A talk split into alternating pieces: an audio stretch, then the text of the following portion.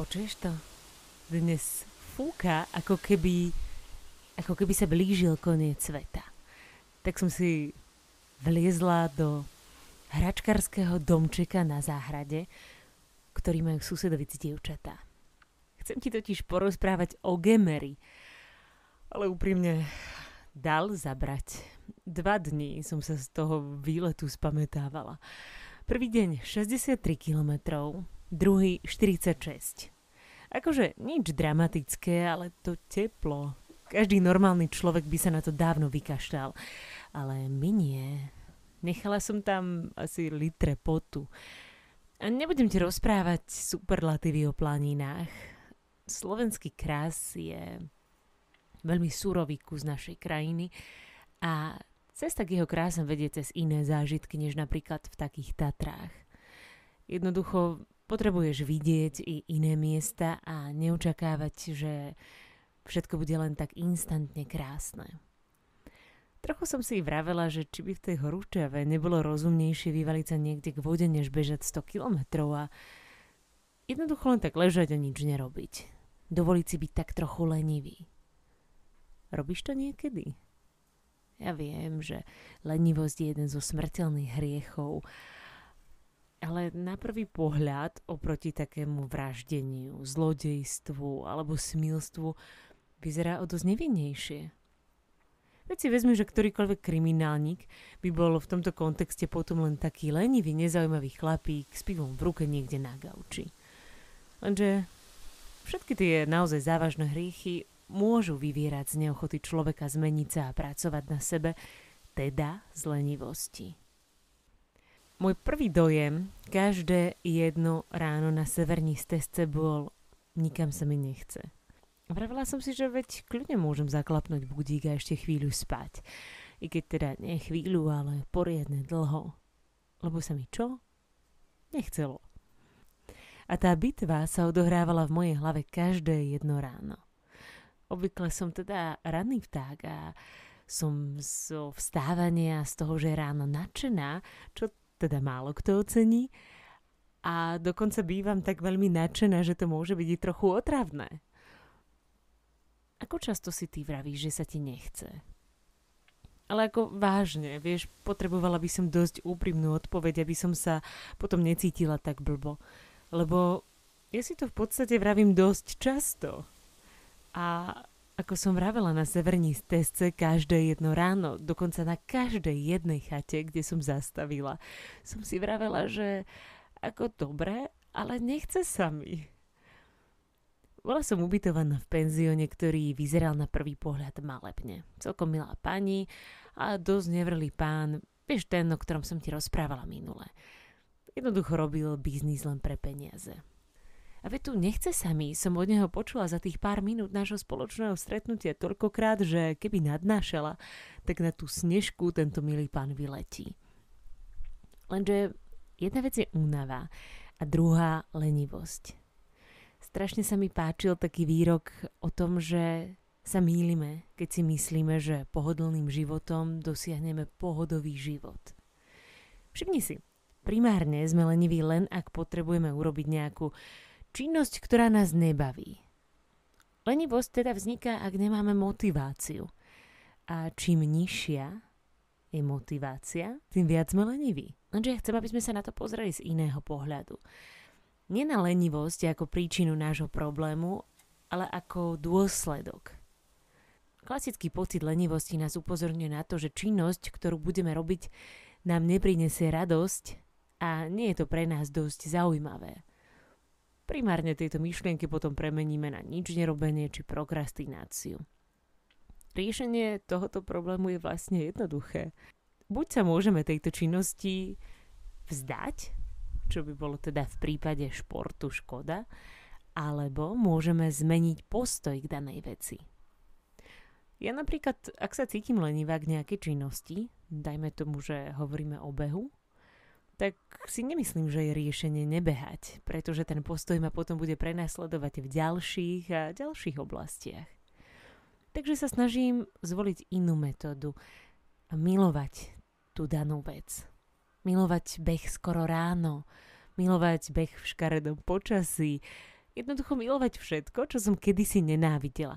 I keď je pravda, že s faktúrami sa mi niečo podobné zatiaľ nepodarilo, ani s akoukoľvek papírovačkou, ale určite som na dobrej ceste, ja tomu verím. Pretože na tvrdení, ak zmeníš svoj postoj, všetko okolo teba sa zmení, asi niečo bude. A možno tomu ani nebudeš veriť, ale Napríklad ja som kedysi mala strašný problém s kopcami. Ja som ich tak veľmi nenávidela, že som si jedného dňa povedala, tak toto nejde. Ty tie kopce jednoducho budeš milovať. A pri každej jednej ceste hore som si vravela, aké je to skvelé.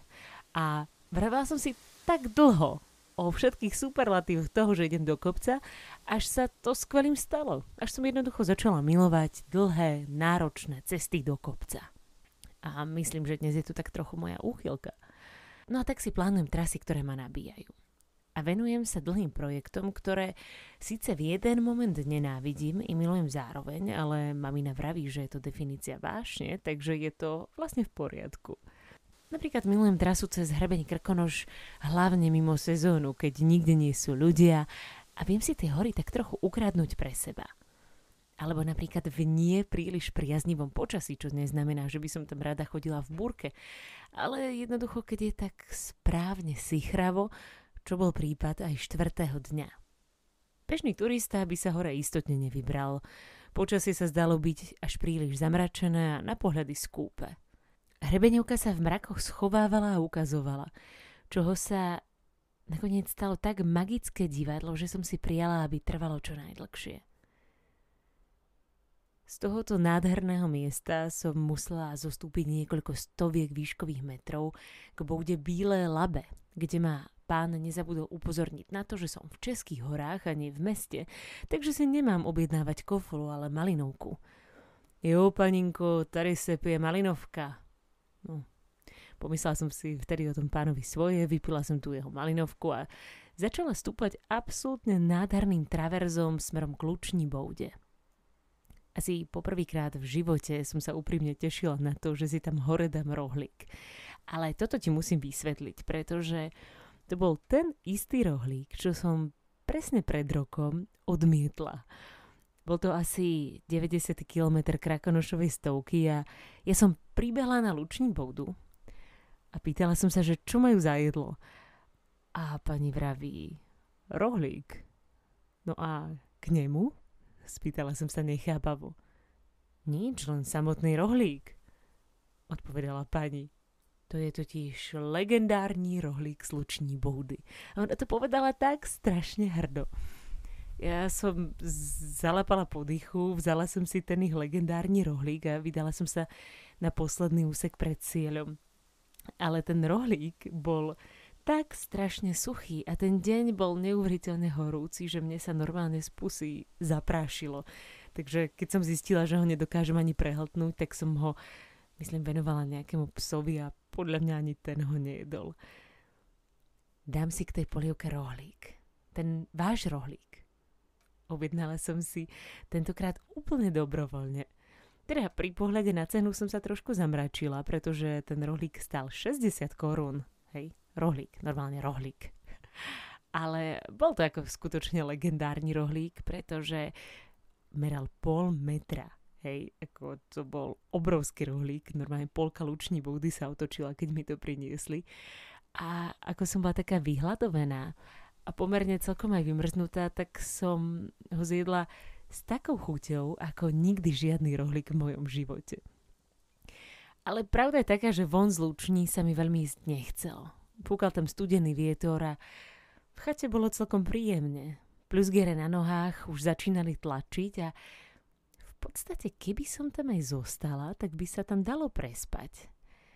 Lenže s tou lenivosťou je ešte jedna vec.